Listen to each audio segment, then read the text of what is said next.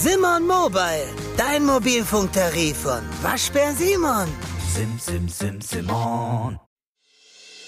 Und jetzt bittet die Kriminalpolizei wieder um deine Mithilfe. Licht ins Dunkel, Cold Cases und ungeklärte Vermisstenfälle. Ein Podcast der Podcastfabrik und Mike Mattis. Licht ins Dunkel. Cold Cases und ungeklärte Vermisstenfälle von hier. Einen wunderschönen guten Tag zusammen. Ganz, ganz herzlich willkommen zu Licht ins Dunkel.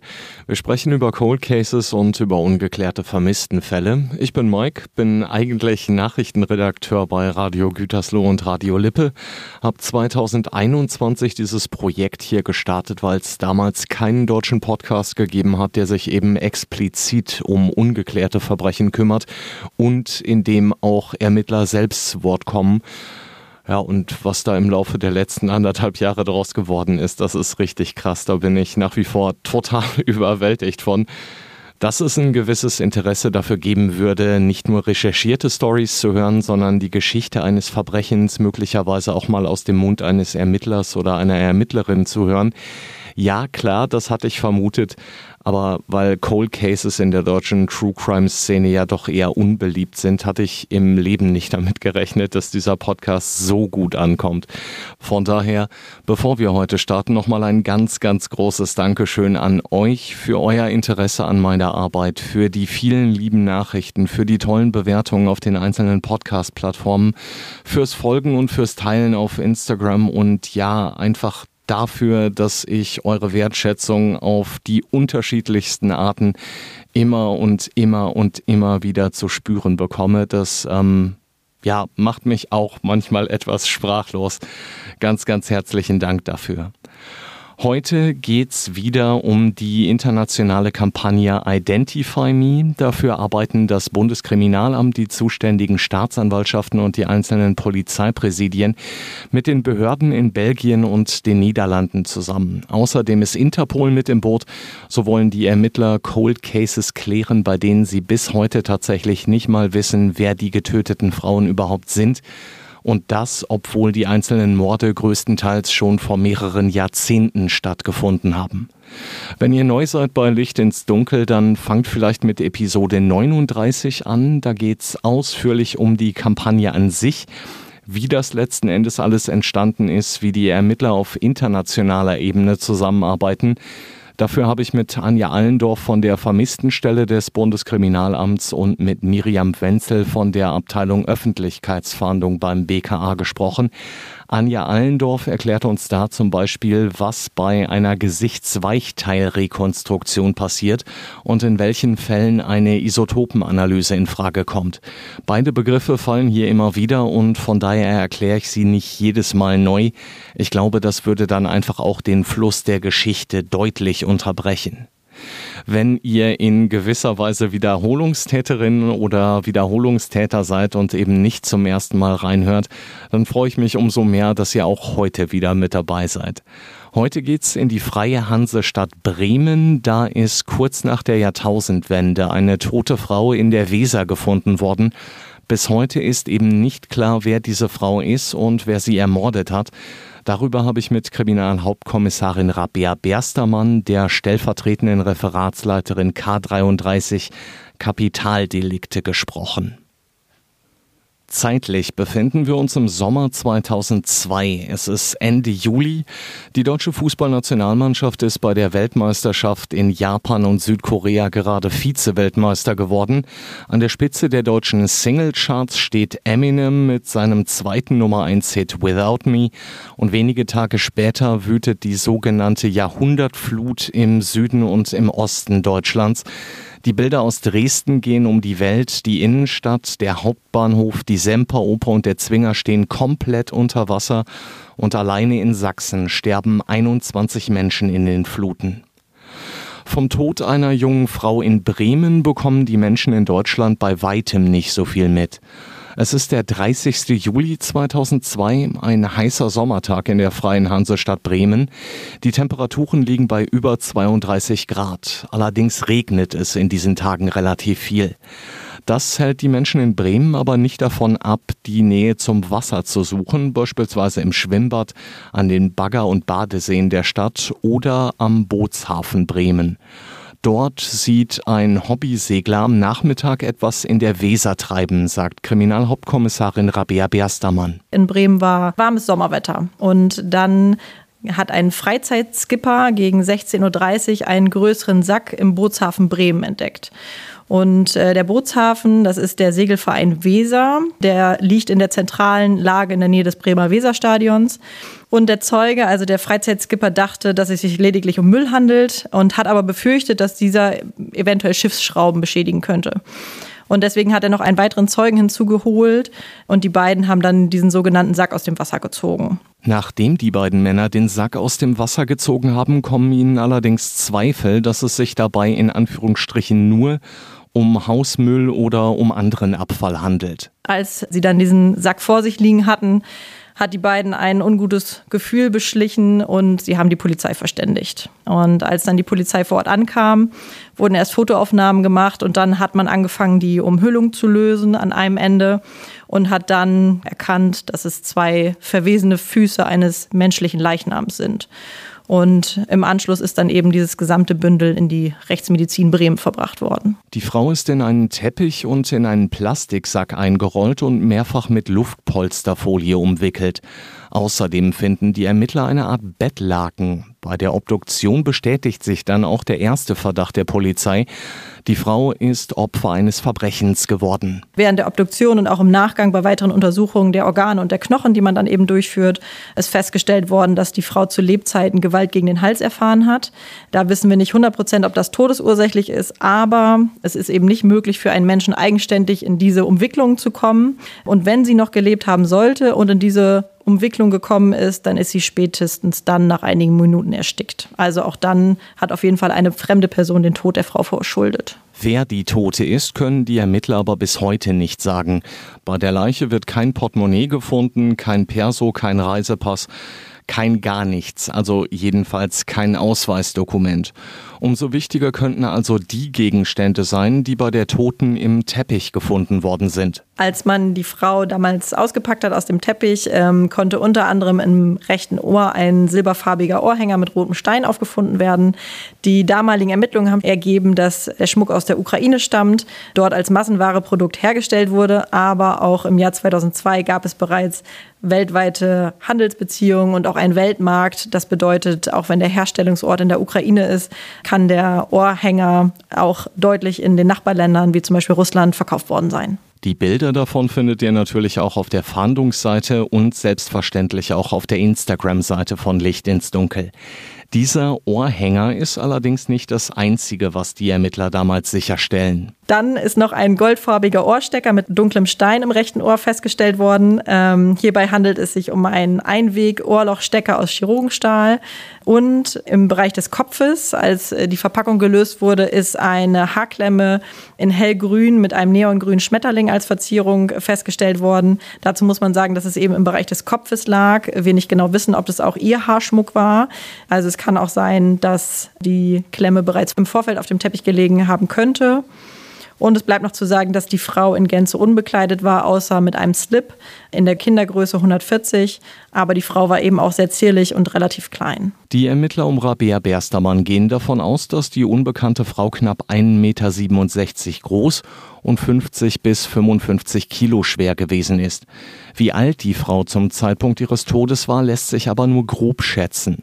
Auf der Fahndungsseite des Bundeskriminalamts ist von 22 bis 35 Jahren die Rede. Heißt also, die Frau muss zwischen 1966 und 1980 geboren worden sein.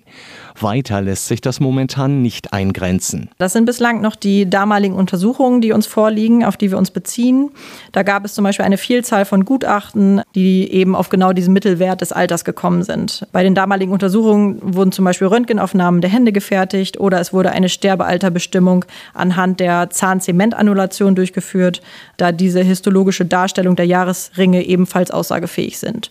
Und anhand dieser unterschiedlichen Untersuchungen hat man eben diesen Mittelwert festgelegt. Und aufgrund des schlechten Zustandes der Frau ist es bislang nicht weiter möglich, das einzugrenzen.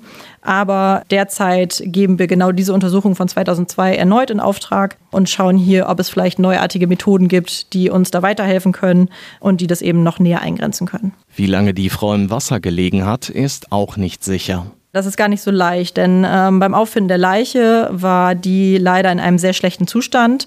Hier bestand schon eine fortgeschrittene Fäulnis und äh, dadurch dann leider auch eine eingeschränkte Beurteilbarkeit, unter anderem von Organen bei der Obduktion. Es wird äh, von einer Mindestliegezeit von etwa zwei Wochen ausgegangen, demnach seit Mitte Juli 2002. Aber dass es eben nicht weiter eingrenzbar ist, äh, bedingt dann auch leider, dass es eben sein kann, dass sie auch mehrere Wochen bereits im Wasser gelegen hat. Man kann sich da leider nicht ganz so festlegen. Das bedingt leider der schlechte Zustand der Leiche. Und auch wo die Frau in die Weser geworfen worden ist, ist bis heute ungeklärt. Es besteht hier zum Beispiel die Möglichkeit oder die Hypothese, dass das Bündel beschwert wurde. Also, dass sie auch in der Nähe des Weserwehrs ins Wasser gekommen ist, dann beschwert war und sich diese Beschwerung zum Beispiel gelöst haben können, dann das Bündel an die Wasseroberfläche kam und sich in der Schwimmkette verfing. Eine andere Hypothese ist, dass äh, die Frau an einen bislang unbekannten Ort in die Weser gekommen sein könnte und dann eben in Richtung des Weserwehres trieb. Aber dagegen spricht zum Beispiel, dass das Bündel keine Beschädigung aufwies, was normalerweise so ist, wenn Schiffsschrauben oder normaler Schiffsverkehr, Schiffsbetrieb auf der Weser ist, dann kommt da eigentlich kein unbeschädigtes Bündel an. Dass die Frau schon im Bereich der Ober- oder Mittelweser, sprich in Hessen oder Nordrhein-Westfalen, ins Wasser geworfen worden ist, das halten die Ermittler daher auch für unwahrscheinlich. Dafür sei das Bündel zu intakt gewesen, heißt es. Klar ist aber, dass die Frau nicht direkt im Bootshafen Bremen ins Wasser gekommen ist. Das hat die Kriminalpolizei rekonstruieren können, sagt Kriminalhauptkommissarin Rabea Berstermann. Da haben die weiteren Ermittlungen ergeben, dass bereits am Nachmittag des 30. Juli 2002 genau dieses Bündel an einer anderen Stelle in der Weser gesehen worden war. Zu dieser Zeit hat es in Bremen starke Regenfälle gegeben und da hat die Weser Hochwasser geführt. Das ist dann ein Umstand, der regelmäßig dazu führt, dass die Wehre heruntergefahren werden, dass eben die umliegenden Wege nicht überflutet werden. Und das war auch hier so. Und am Weserwehr Bremen war dazu noch die Schwimmkette gerissen, die eben dazu führen soll, dass äh, große Gegenstände aufgefangen werden und nicht durch das Wehr schwimmen. Eine Reparatur dieser Schwimmkette konnte wetterbedingt aber auch erst am 30.07.2002 stattfinden. Und dann sind eben zwei Mitarbeitende des Wasser- und Schifffahrtsamtes Bremen ähm, auf die Weser gefahren Richtung des Wehres, um eben diese Reparatur durchzuführen. Und das war schon am Nachmittag des 30.07. Dabei bemerken sie das Bündel, in das die Frau eingewickelt ist. Sie bemerken es allerdings so spät, dass sie es eben nicht mehr aufhalten können. Während der Reparatur und während sie diese Schwimmkette von Unrat befreiten, hat sich auch eben dieses Bündel aus der Schwimmkette gelöst, was sie vorher aber auch nicht gesehen hatten. Und dann ist dieses Bündel mit der Strömung in Richtung des Wehres und durch das Wehr selbst durchgetrieben. Die Mitarbeitenden hatten aber keine Möglichkeit, das Bündel aufzuhalten. Ähm, und im Laufe der Ermittlungen ist eben bekannt geworden, dass diese Zeugen das Bündel schon am Nachmittag gesehen haben. Deswegen gehen wir eben nicht davon aus, dass die Frau in diesem Bündel im Segelverein ins Wasser gekommen ist, sondern mindestens schon im Zuge des Weserwehrs. Das ist eine der vielen Hypothesen, die die Bremer Ermittler momentan haben. Insgesamt gibt es davon eine ganze Menge, sagt Kriminalhauptkommissarin Rabea Berstermann. Dazu muss man einfach sagen, im äh, Laufe solcher Ermittlungen werden immer wieder Hypothesen besprochen, aufgeführt, aufgeschrieben, denen wir dann nachgehen. Und äh, erst wenn eine Hypothese dann komplett widerlegt wurde, wird diese eben gestrichen. In unserem Fall ist es eben schwierig, sich festzulegen, da wir leider eben noch nicht mal die Identität des Opfers kennen. Demnach können wir weder ihr Leben noch ihre Gewohnheiten oder ihr Umfeld nachzeichnen. Und deswegen gibt es in so einem Fall eben auch viel mehr Hypothesen als sonst. Eine wichtige Frage ist natürlich, ob die Polizei einen oder möglicherweise mehrere Täter sucht. Auch hier gibt es mehrere Möglichkeiten. Hier legen wir uns tatsächlich nicht ganz fest. Es kann sowohl ein Täter als auch eben mehrere Täter gewesen sein. Für einen Täter allein ist eben das Verpacken der Leiche und auch das Verbringen der Leiche in die Weser deutlich erschwert, weil sie natürlich die ganze Verpackung inklusive der Frau einige Kilogramm wiegen. Das Bündel muss eben mindestens über 60 Kilogramm gewogen haben. Unter Adrenalineinfluss muss man aber auch sagen, ist einiges möglich. Also da sind Menschen zu einigem fähig. Dann aber eben für mindestens zwei Täter hingegen wird genau das deutlich einfacher gewesen sein, diesen leblosen Körper zu verpacken, zu verschnüren und dann in die Weser zu bringen. Eine andere wichtige Frage ist dabei, warum bis heute niemand die tote Frau als vermisst gemeldet hat. Und genauso ist es ja eben auch in den anderen Identify Me-Fällen. Im Bremer Fall gibt es mehrere Hypothesen. Wenn man sich dann die Jahre so Ende der 1990er, Anfang der 2000er Jahre in Bremen anschaut oder auch in Deutschland, florierte das Geschäft der Schleusung von eben meistens Frauen aus osteuropäischen Ländern oder aus Russland in Richtung Bremen sehr, muss man leider sagen. Die Frauen waren der deutschen Sprache meistens nicht mächtig und eben noch sehr jung. Die Frauen wussten vielleicht sogar, was in Bremen bzw. in Deutschland, was sie dort erwartet. Oder aber sie wurden vielleicht unter falschen Voraussetzungen hergelockt. Und dann eben hier angekommen, sollten sie häufig der Prostitution nachgehen. Aus Scham wurde dies dann aber den Familien in Heimatländern nicht erzählt. Die Frauen haben meistens erzählt, sie würden in einem Imbiss arbeiten oder seien auf Reisen oder hätten eine große Liebe kennengelernt, dass sich eben zu Hause keiner, keiner Sorgen macht. Und ähm, dadurch kann es eben sein, dass keine Vermisstenanzeige erstattet wird, wenn sich die Frau dann nicht mehr meldet, da die Familie eben denkt, dass sie jetzt ein gutes neues Leben hat. Es kann aber auch sein, dass die Familie bis heute vielleicht nicht weiß, wo sie nach ihr suchen soll. Und dann muss man eben auch bedenken, dass es 2002 noch kein WhatsApp oder die stetige Kommunikation gegeben hat, wie wir es heute kennen. Es wurden keine Standorte geteilt und die Leben der Menschen waren viel privater als heute. Also war es auch üblicher, über einen langen Zeitraum keinen Kontakt zu jemandem zu haben oder dass Kontakte abbrachen und nicht wieder aufgenommen werden konnten. Aber das sind eben alles Hypothesen, die wir natürlich durchdenken. Aber wir stellen uns natürlich schon die Frage, warum es keine Angehörigen gibt, die seit 2002 nach der Frau suchen. Dass es Verbindungen nach Osteuropa gibt, wissen die Ermittler. Das bezieht sich nicht nur auf den gefundenen Ohrstecker. Über den weiß die Polizei mittlerweile, dass der Schmuck 1957 in der heutigen Ukraine angefertigt worden ist. Auf die Ukraine deuten außerdem noch mehrere Anhaltspunkte. Das muss aber nicht sein. Es könnte genauso gut sein, dass die Frau aus Russland oder aus einem anderen osteuropäischen Land kam. Das sind eben die Feststellungen, die im Jahr 2002 im Rahmen der Ermittlungen getätigt getätigt wurden. Heute müssen wir sagen, legen wir uns da nicht mehr so starr fest. Es gab zum Beispiel im Jahr 2002 ein Gutachten über die Zahnuntersuchungen. Da wurde Füllmaterial gefunden, welches gemäß dem Gutachten seit vielen Jahren nicht mehr in Deutschland benutzt worden sein soll. Das konnten wir heute aber widerlegen, denn sowohl 2002 als auch heute noch ist das Material in Deutschland eine gute Übergangslösung für weitere zahnärztliche Behandlungen. 2002 wurden Besonderheiten des Schädels und morphologische Charakteristika herausgearbeitet. Hier gab es dann eben regionale Wahrscheinlichkeitszuordnungen und da spielte die Ukraine eben auch eine Rolle. Aber auch das muss man weiter fassen, als es damals war. Denn auch all diese Untersuchungen werden jetzt durch uns auf neue Technologien hin überprüft und dann eben gegebenenfalls erneut in Auftrag gegeben. Konkret sprechen wir da über eine Isotopenanalyse, die momentan durchgeführt wird. Die Ergebnisse sollen in ein paar Wochen vorliegen, sagt Berstermann. Die Isotopenanalyse Daraus erhoffen wir uns auch, dass äh, das Bildnis der Frau in Zukunft vielleicht ein prägnanteres sein kann. Und mit dem derzeitigen Stand der Ermittlungen verorten wir die Getötete im Bereich Osteuropa oder Russland. Außerdem weiß die Polizei, dass die Frau mindestens ein Kind geboren haben muss.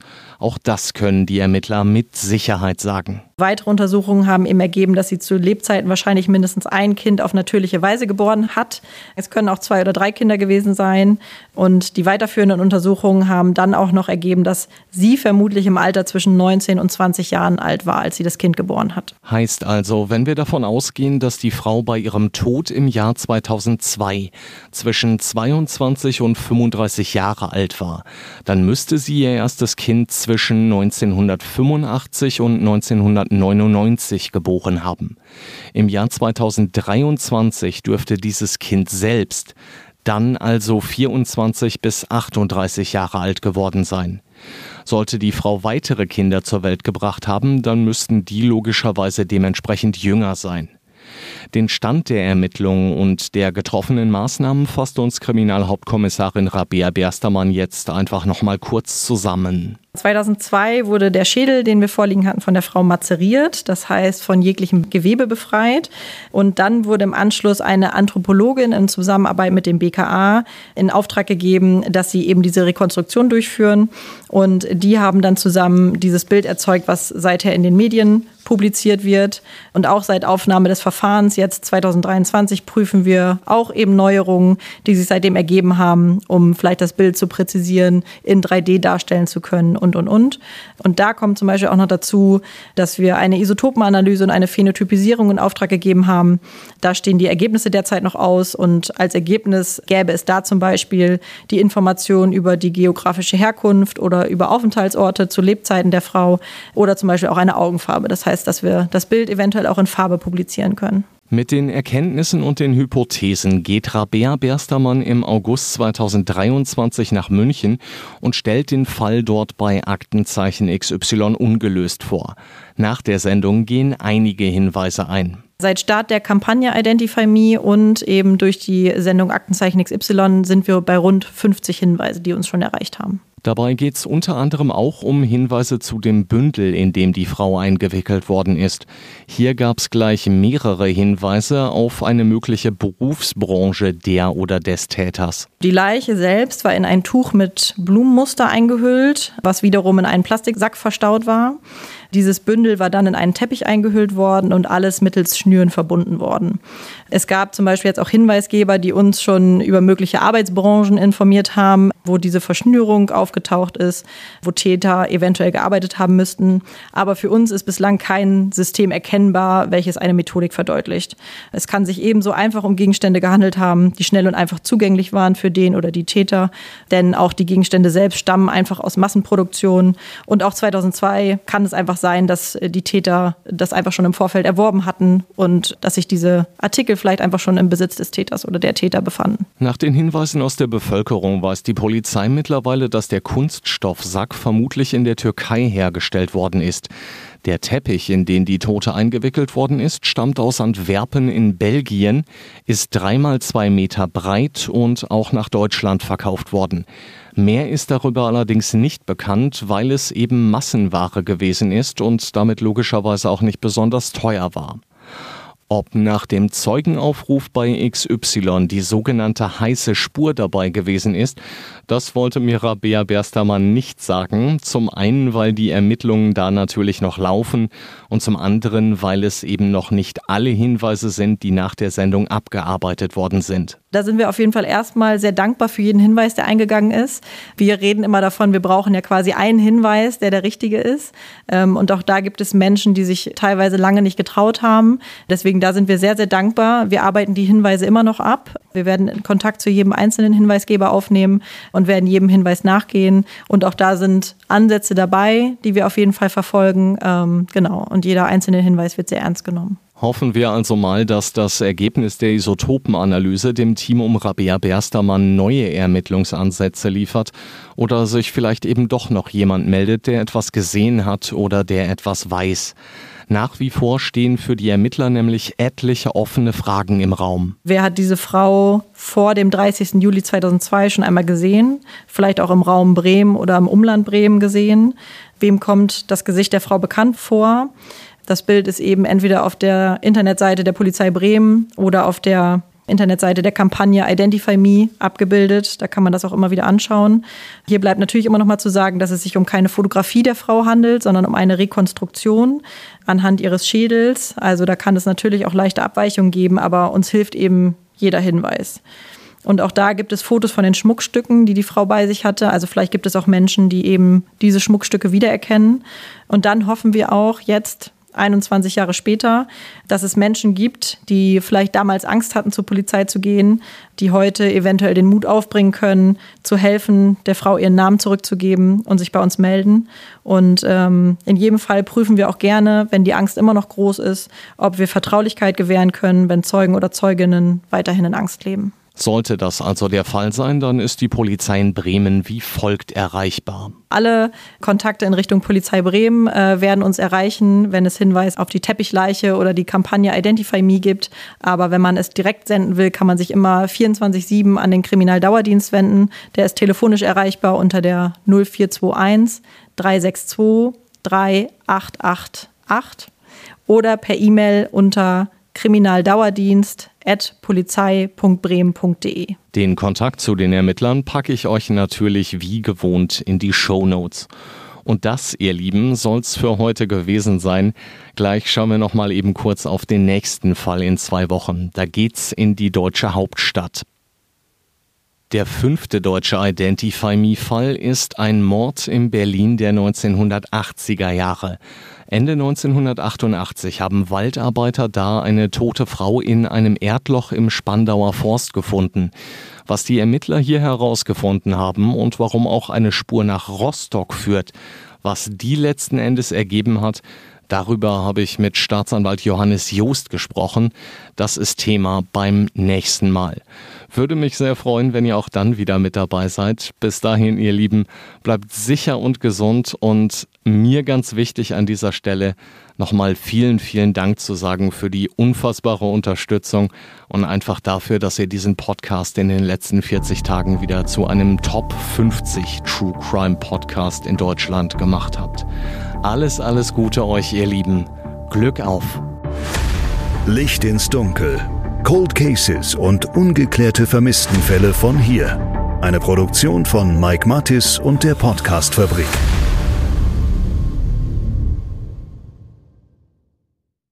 Ein Blutbad an Heiligabend in Gütersloh, ein Giftmord in Bielefeld oder ein Femizid in Preußisch-Oldendorf. Die schlimmsten Verbrechen passieren unmittelbar vor unserer Haustür. Im Podcast Ostwestfälle gehen wir den Verbrechen auf die Spur. Wir sprechen mit Strafverteidigern, mit Journalistinnen und Journalisten, die die Fälle Monate, teilweise sogar jahrelang begleitet haben. Ostwestfälle, der True Crime Podcast der Neuen Westfälischen. Jetzt auf nw.de und überall, wo es Podcasts gibt.